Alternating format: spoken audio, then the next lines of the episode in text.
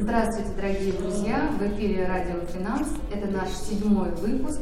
С вами Ирина Копылова. Сегодня мы обсудим тему очень важную.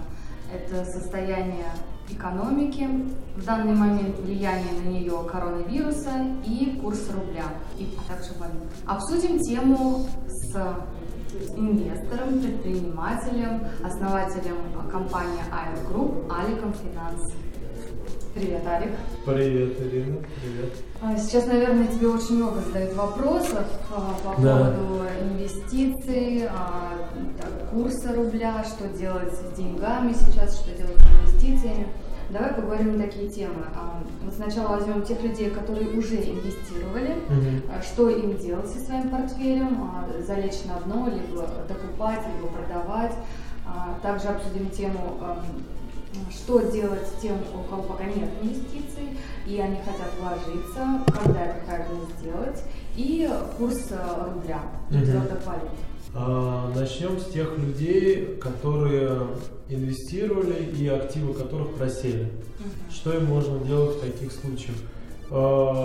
Я люблю говорить, ссылайтесь на свою стратегию в первую очередь. Да? То есть, если вы инвестировали и у вас есть финплан, и у вас есть стратегия, то особо думать не нужно, просто нужно следовать своей стратегии.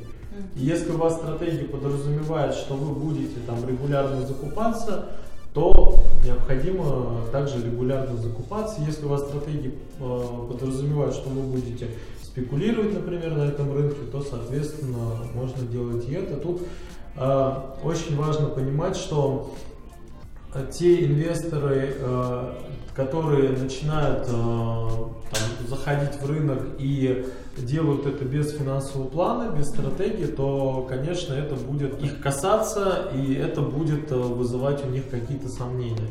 И поэтому те люди, которые... Я бы разделил это на две категории. Те люди, которые в рынке, но имеют стратегии, те, которые не имеют. Допустим, те, которые имеют, продолжайте следовать стратегии, все окей, все как надо. А если относится человек к той категории, у которой нет стратегии, но он закупился, да, например? Да, давай таких тех, у кого возможно, таких большинство. Да. В таком случае необходимо в первую очередь придерживать, быть спокойными. Да? И понимать, что это благоприятное время. Это относиться к этому как к распродаже. Потому что что происходит сейчас на рынке финансов? Авиакомпании стали стоить дешевле на 30-40%. Почему? Потому что просто перелеты перестали существовать, и границы закрываются и так далее. Это не значит, что компании плохие. Это значит, что просто такая ситуация, и эти компании интересны. Если у вас нет стратегии, то сейчас хорошее время ее разработать. Разработайте стратегию сейчас, сегодня, и определите для себя, как вы будете себя вести на этом падающем рынке. Ну вот смотри, то есть то, что уже есть, ни в коем случае не нужно продавать. Нет. Оставить как есть, не стоит. И просто докупаться. Да. Если у вас умеренный психотип или консервативный, не стоит сейчас вносить никаких действий, потому что это лишнее телодвижение на падающем рынке, вы проиграете. Вы зафиксируете свой убыток. Ориентируйтесь на год-полтора, что это будет отрастать. Если вы более динамичный инвестор, то вы в соответствии со стратегией можете ее разработать или начинать докупать со скидками. Сейчас явно не дно, и рынок может еще больше просесть. По статистике 1998-2008 года были вот такие просадки на 20-30% ложные, потом рынок входил в такое боковое движение, потом было еще минус 40-50%. А какой временной отрезок примерно? Примерно вот по статистике полгода где-то вот это вот боковое движение длилось по 2008, если говорить, а потом еще ниже пошло. И я в телеграм-канале выкладывал статистику всех кризисов с 1950 года. И там самый пиковый период вот за получается 70-летнюю статистику, это август-сентябрь. Это не факт, что повторится, просто по статистике есть какая-то сезонность, и по текущей там, вот этой вот, волнительности, да, рынка может повториться тоже к лету. Так, ну смотри, тогда что делать сейчас? Докупать или ждать, подождать опять полгода или до августа, до сентября, и когда рынок будет на дне, докупать? Если стратегии соответствуют регулярной докупке, то можно начинать.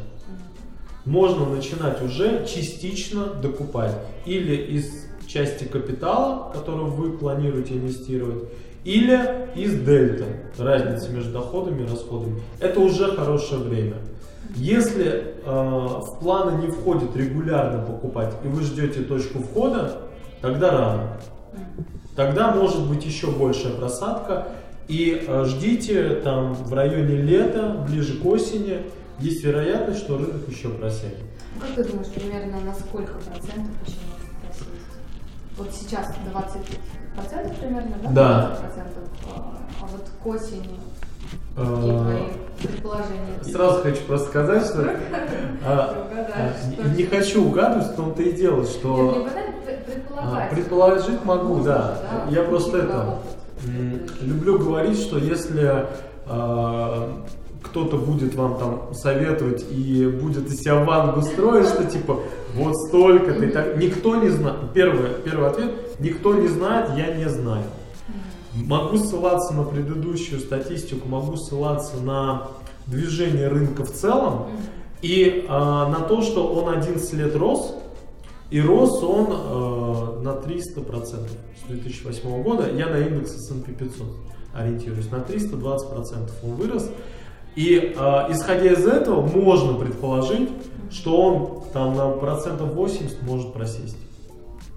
Да, это очень-очень сильная просадка. И тут дело не только в экономике, но и в медицинской составляющей.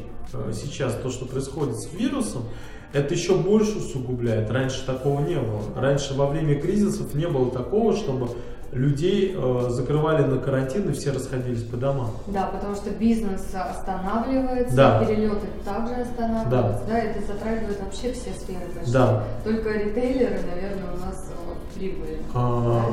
Частично могут быть в прибыли, но не факт, что на этом фоне их акции будут расти. Но, кстати, да, вот я слышала то, что, например, сейчас люди покупают эти все продукты, так же, как и медицинские препараты там в аптеках, а потом у них же будут накопления еды и вот этих препаратов, и, соответственно, спрос будет низкий. Поэтому эти компании, они, по сути, может быть, ну, как бы их акции не вырастут, да, вот если мало ли кто-то хочет сейчас вложиться именно в эти компании, ритейлеры и связанные с медициной. Медицина, ритейл, да, я вчера, например, смотрел акции компаний, которые проводят диагностику, вот там коронавируса, да, например, американских компаний, они в моменте выросли, действительно, на 5-7% на фоне падающего рынка. Но это подходит для тех инвесторов, которые готовы спекулировать на этом. Это очень рисковый подход. И нужно быть профессионалом, чтобы торговать. Я всегда ориентируюсь на долгосрочный там, портфель, на долгосрочные инвестиции. И поэтому тут вообще другая стратегия там, у меня с командой. Да? И мы ориентируемся на год, полтора-два.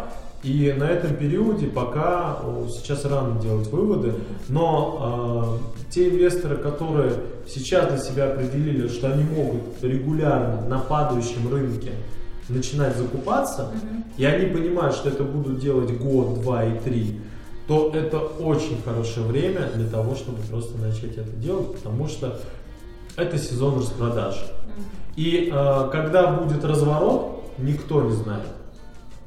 И может быть вчера была новость, что федеральная ФРС напечатала $2 триллиона.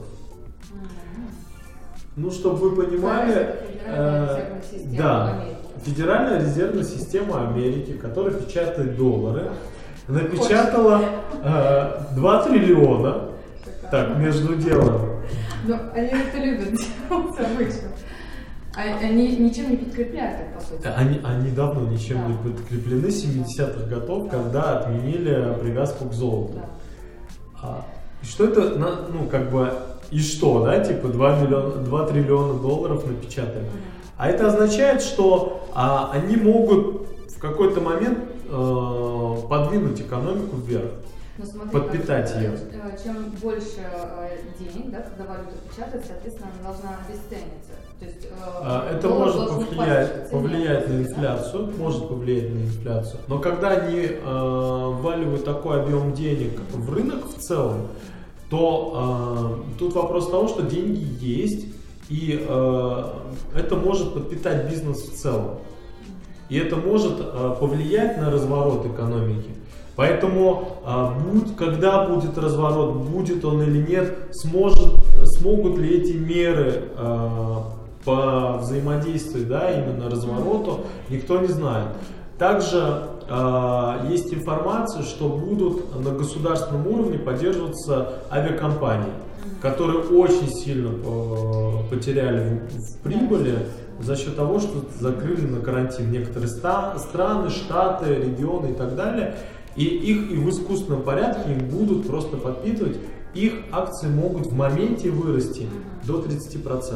В моменте. Да, я хотела бы сказать, давай скажем телезрителям, почему ты говоришь об Америке, потому что вот в основном твоя стратегия с твоими клиентами, она направлена на Америку, да, на американские рынки? Да, в первую очередь да, а во вторую очередь дело в том, что ни для кого не секрет, что Америка – локомотив экономики мировой. И если смотреть в целом на статистику мировой экономики, то более там 60-70% крупных корпораций, крупных компаний и так далее родом оттуда, и налоги стекаются туда, и как бы доллары печатаются там. И понятно, что есть еще другие страны, там крупные – Россия, Китай, Бразилия, Индия и так далее. Но тут вопрос в том, что это крупнейшая именно экономика, проблема в которой влияет на всех. Это понятно. А смотри, если мы возьмем Россию, российские акции, куда сейчас можно вложиться? Ты знаешь... Докупиться. Докупиться. А тех, у кого есть тоже портфель. Россия в целом тоже просела очень сильно. Если говорить про то, почему она просела, из-за вот этой несогласованности по сделке ОПЕК, по нефти и так далее, нефтегазовый сектор просто ушел вниз очень сильно. И там есть большие вопросы, я не советую сейчас туда вообще ориентируются, потому что там неизвестно, когда это будет отрастать. Но такие компании, как банковский сектор, авиационный сектор, Аэрофлот там, и так далее, Сбербанк, ВТБ и так далее, они искусственно просели на фоне всех этих событий. Они интересны, Тут, опять же, нужно смотреть на вашу стратегию. Если она подразумевает долгосрочные перспективы или если она подразумевает регулярные инвестиции, можно присматриваться. Если вы будете ждать дна, то пока рано, потому что может быть еще минус 20, 30, 50%. Вот я слышала, что нефть может опуститься даже до $20 за баррель, нефть бренд. Да. Как ты думаешь, возможно? Я верю в любой сценарий, потому что тут уже такие закулисные политические игры, да, и никто не знает там... какие планы, да, там у ребят сверху, так скажем. Поэтому для Саудовской Аравии, могу сказать, основываясь на цифрах, для Саудовской Аравии себестоимость нефти в районе $10. И будет выгодно. 20 они тоже потянут, ниже 10 не потянут. А у нас? В районе 20. В районе 20-25, то есть ниже 20 уже не рентабельно, и в России придется предпринимать какие-то другие меры, и тут вопрос уже лишь политических каких-то стратегий, войн и так далее, поэтому просто нужно ссылаться на то, чего вы хотите от своих инвестиций. И Я всегда говорю о том, что ваш портфель должен быть разделен на определенные сектора экономики, он должен быть диверсифицирован. И сектор нефтегазовый, там, отраслевой должен небольшую часть вашего портфеля составлять, там, 5-10%. То есть там должны быть разные категории: акции, облигации, сырье. Да, вот как раз к этому я видела у тебя даже примеры портфелей твоих клиентов. Да. У них, учитывая то, что рынок сильно просел, вы настолько грамотно помогаете людям инвестировать, что в итоге какая у вас там прибыль получается, даже с учетом того, что рынок сильно просел в среднем по портфелю? Вот на просевшем рынке сейчас у одного консервативного инвестора, я сегодня делал кейс, как раз писал, получилась доходность в валюте около 7%, а на курсовой разнице мы покупали доллар в марте 2019 за 63, примерно 63,7, на сегодня 88 курс доллара. Мы сделали плюс 25% к рублю и 7 к валюте. Это консервативная стратегия, облигации, золото и так далее. Ну, вообще отлично, на самом деле, потому что очень многие сейчас теряют. Так что обращайтесь к Алику, он поможет. Ну да, в этом плане можем помочь. Да. Алик, давай теперь тогда перейдем к другой категории, к тем, кто сейчас как раз хочет инвестировать, у кого есть свободные деньги, такие тоже есть люди. Да. Потому что многие идут и бегут в автосалоны, покупают машины. Это, это вообще не инвестиция. Отчаянный инвестор, который покупает телевизоры. Да, технику, автомобили, квартиры. Автомобиль, выезжая уже из автосалона, они теряют 30%. Да. Вот давай ориентироваться на грамотных инвесторов, которые хотят сейчас как раз заработать и вложить свободные деньги в инвестиции, которые принесут доход. Что им делать? Ну, частично мы как раз проговорили, про тех людей, у которых есть свободные активы. Да. Первое правило, независимо где вы будете инвестировать, куда, с чьей помощью и так далее, сделайте план. Из чего он состоит, этот план? Сделайте финансовый план, где будет прописано, какая цель, куда вы хотите дойти, то есть до какой суммы, для чего вы инвестируете, какую задачу вы решаете. Потому что, не имея план, как правило, люди в какой-то непредвиденной ситуации просто выдергивают деньги из инвестиций, потому что не понимают, зачем и как. Знакомо, видите? Знакомо. Ну ладно. Это действительно так, и все. То есть нет плана, нет цели, нет какой-то стратегии, все. Накопилось что-то, давай вытернем и так далее. А если есть четкие критерии, что я инвестирую там, неважно, там 10, 20, 30 тысяч долларов или там 1-2-5 рублей и хочу сделать 10, то четко следуется по этому плану. Дальше делается горизонт планирования, на какой период, и рассчитывается, на какую прибыль тогда мне необходимо это делать. Кстати говоря, есть Excel-табличка, где можно это рассчитать. Я думаю, мы прикрепим это под видео. Кстати, да. Наши слушатели, под подкасты и под видео на YouTube прикрепим, можно для себя посчитать там план. Отлично. И второе, когда у вас есть план, необходимо понимать, по какой стратегии вы будете двигаться к этой высоте. То есть с какой скоростью вы будете двигаться, как вы будете инвестировать, какая доходность вас устраивает, какая не устраивает и так далее, как вы будете вкладывать деньги, как вы будете забирать, при каких условиях. То есть у вас четко должна быть стратегия, и это сопоставимо с тем, что когда вы строите дом, то вы заказываете проект у архитектора, знаете, где какая дверь должна быть, сколько этажей должно быть у дома и за какой период он должен быть построен. Если договорились, что за первую неделю построить первый этаж, а он не достроен, то вы начинаете решать этот вопрос. В инвестициях то же самое. Смотри, давай разберем такую ситуацию. Например, у человека деньги в рублях. Так. Сейчас ты говорил, что рынок не достиг своего дна. Да. люди боятся, что рубль, наоборот, еще больше обесценится, да? И сейчас не тот правильный момент, чтобы вкладываться. То есть еще рынок не простил. Вот что делать? Все очень просто. Все очень просто. Рубли на доллары. Да, да. Мне часто спрашивают по поводу курса. Смотря на какой горизонт вы ориентируетесь. Если в рамках одного года, то, возможно, сейчас рубль очень на высоких позициях и, возможно, просадка, действительно. Но можно ориентироваться не на каких-то догадках, да, а непосредственно на фактах. То есть, способна ли экономика России укрепиться за какой-то за промежуток год, два и три, и способен ли рубль стать сильнее доллара на каком-то интервале.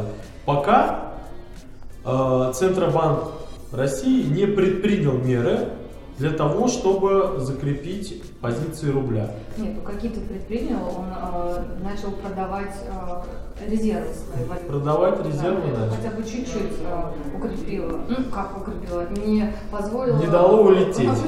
Улететь в космос. Да. Долларов по сравнению с... Да. Ну, смотри, да. Не только же от этого зависит, правильно, от экономики. В основном главный двигатель – это нефть. Может что-то такое произойти сейчас, например, что нефть повысится в цене и, соответственно, повлияет на доллар. Есть предпосылки? Ты же говоришь о том, что вот эти ребята могут договориться. Может ли такое же? Ну, давайте просто смотреть на статистику предыдущих лет.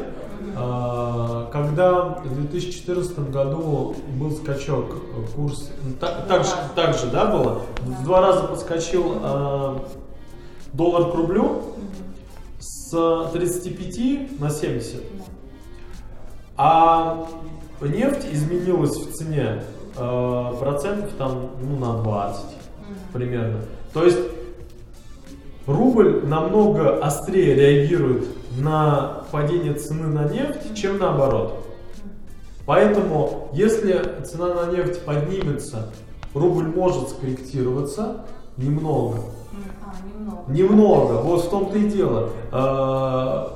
Видели ли мы обратно цену в районе 40 рублей за доллар, 50? Нет, он примерно держался 60 и выше. И когда был 60, ЦБ еще закупался. Они молодцы. Они грамотные ребята, они покупают подешевле валюту. Почему этого не делают граждане, непонятно. Ну, потому что не все финансово грамотные, не все слушают радио финансы. Ну, теперь будут, я думаю, да? То есть, я могу сказать так, не ждите дешевле 70, больше рубль. Просто не имеет смысла ждать. Может быть коррекция, но если вы ориентируете, ваш горизонт планирования более года-двух, то доллар актуально покупать всегда. Понятно. Пока так. Но сейчас актуально или подождать, может быть, месяц, посмотреть, как будет ситуация? На какой период? На год можно подождать. Если планируете купить на год, можно подождать отскока хотя бы до 75. Это возможно, но никто не знает. Просто понятно, что сейчас резкий скачок был и, возможно, коррекция, если ЦБ поднимет свою ставку. Пока она этого не сделала. И может быть повлиять еще курс нефти. Может быть коррекция до 75. Вероятность того, что это будет, очень низкая. И вероятность того, что курс будет еще расти, курс доллара, намного выше. Поэтому на горизонте одного года те, кто хотят поспекулировать, могут подождать в коридоре 75-82. Если пойдет выше, то уже понятно. А если в рублях, например, если человек не собирается менять деньги на валюту твердую, вкладываться в свои компании сейчас, в российские, как это актуально или нет? В те, например, которые просели, если ориентироваться именно на российский рынок и на инвестиции в рублях. Да, если инвестор только в рублях сидит, если он ориентируется только на компанию российского рынка, во-первых, да, что хочу отметить, это минус курсовая разница. За 2018-2019 год это было минус 14% курсовая разница. За 2020 год это еще минус 15%. То есть за последние 2,5-3 года инвестор в рублях теряет 30%. Ну, это понятно, если ориентироваться на, по отношению к доллару. А если он живет в России, ему как-то без разницы, ему нужны рубли. Это так кажется. Ну, понятно, потому что мы очень много, естественно, импортируем, да. Да, я сейчас как раз хочу эту тему раскрыть и ответить на твой вопрос. Просто чтобы все понимали привязку рубля к российской и мировой экономике. Все дело в том, что некоторые думают, нафиг мне доллар, я живу в России, я зарабатываю в России, получаю рубли, трачу рубли, зачем мне смотреть на валюту? Просто все дело в том, что подскочила цена на валюту, обувь, ту, которую мы носим. Если вы носите российскую обувь, то, пожалуйста, возможно, она тоже подорожает. Материалы, фабрики, техника. То есть, как ни крути, цены вырастут. И я, когда говорю о деньгах, я говорю о их покупательской способности.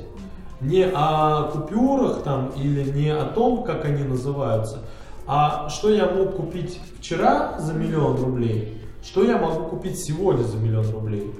Машины, квартиры, куда ни ткни, даже был прикол, туалеты подорожали на улице, на ВДНХ.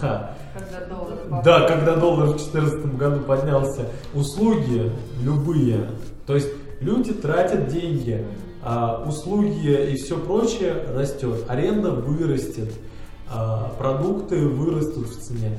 Поэтому это просто некое отступление для людей, которые инвестируют в рублях, только в рублях, чтобы они это понимали и фокусировались на том, что если они хотят зарабатывать в рублях, то они должны окупать инфляцию, там процентов, ну, давайте 7-10, это очень консервативно, да, и курсовую разницу. По-хорошему больше. Хорошим больше, я говорю, по ЦБ, там, ну, плюс-минус, да, по минимуму, там, 7-10. У них есть свой план, да. 4, там, половина, да, 4, 5, 6, плюс-минус. Перебирают, мне кажется, ну, реальная инфляция где-то там 12%. Да, и на твой вопрос, что делать инвесторам, которые только в рублях инвестируют в Московскую биржу и так далее, отыскивать сильно просевшие компании, уменьшить долю нефтяного сектора пока у себя в портфеле, потому что, ну, нефтегазовый сектор должен, скажу так, нефтегазовый сектор всегда должен составлять какую-то долю портфеля.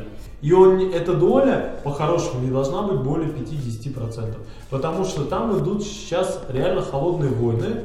Сланцевая нефть, Америка наращивает обороты нефти, чтобы, ну,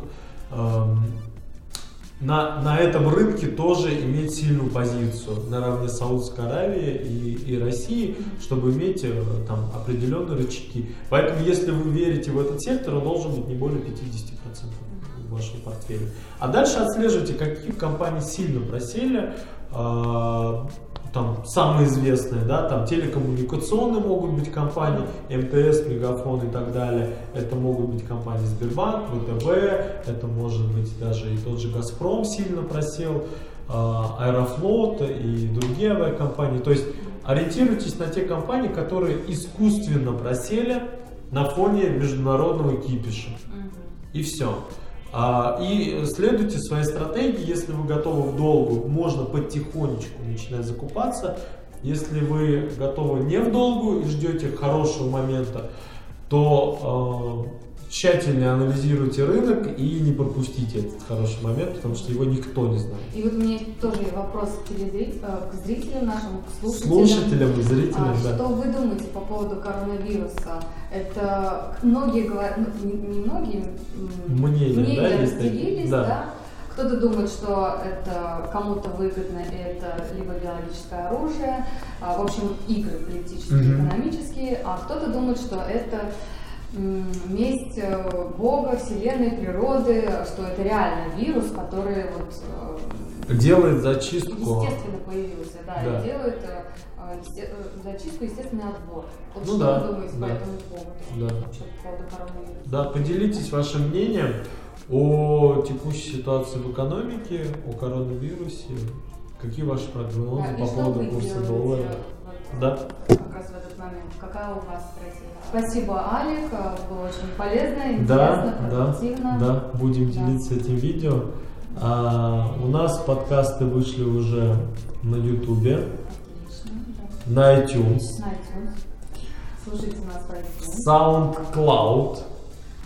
Это очень популярный стриминговый сервис. Он и в России, и за рубежом популярен. Яндекс.Музыка.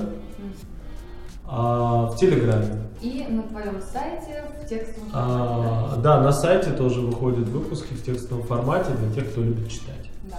То есть у нас есть формат видео, формат для тех, кто аудио, слушает, да, аудио, и текстовый. Для тех, кто любит читать. Еще интересно было, слушаете ли вы ВКонтакте. Если слушаете, да, дайте нам обратную связь, фидбэк, и мы добавим, если необходимо. Да. Потому что тут как бы тоже есть мнение, что ВКонтакте умирает, менее популярно становится, там активность падает. Если вы слушаете, дайте нам обратную связь, тоже можем добавить ВКонтакте тоже. Да, мы будем мониторить ситуацию с коронавирусом и выходить каждую неделю. Да. Так что слушайте, смотрите, читайте. Все. Всего доброго всем. До свидания. Вау!